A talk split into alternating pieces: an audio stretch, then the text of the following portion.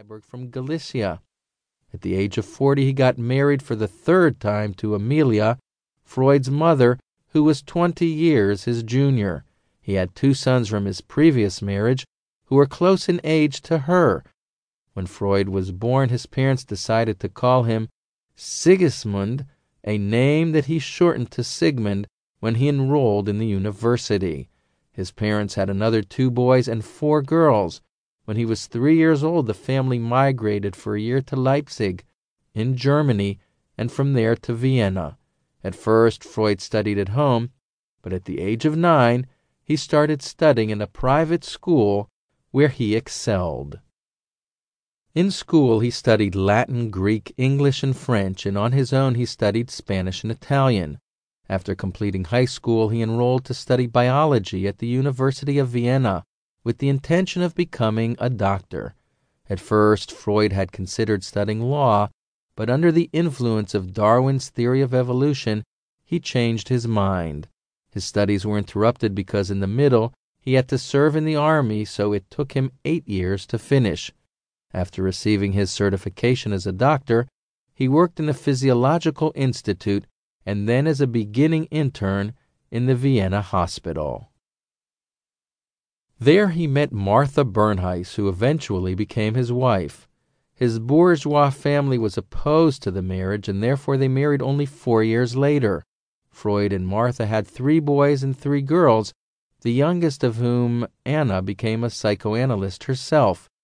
In 1886, he gave a lecture on neuropathology at the University of Vienna, and in Paris he specialized in the treatment of hysteria with Jean Marie Charcot, the expert on hypnosis.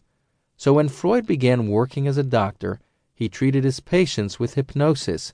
In order to put the patient to sleep, he brought a bed into the clinic and had the patient lie down. Later he changed the method of treatment to conversations between himself and the patient. The reason for the transition to conversations would wake up from hypnosis after a relatively short time. By means of the conversations, Freud aroused personal associations in the patient in order to try and use them to solve emotional problems. Freud's father died when Freud was 40. Immediately after his death, Freud psychoanalyzed himself and came to far reaching conclusions regarding the role of the subconscious in people's lives. Four years later, he published the book, The Interpretation of Dreams, which is based on these findings, in which he also analyzed his own dreams. Freud was not satisfied with disseminating his philosophy only by means of a book he also established a psychoanalytic society that included his students Alfred Adler and Carl Jung. At a certain point, these two famous students left the society because of basic differences of opinion with Freud.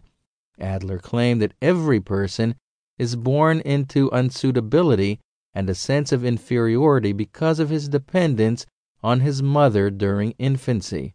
Success in life therefore depends on compensating for this inferiority and on developing a sense of self worth. Therefore, people tend to become controlling in order to help them achieve what is lacking.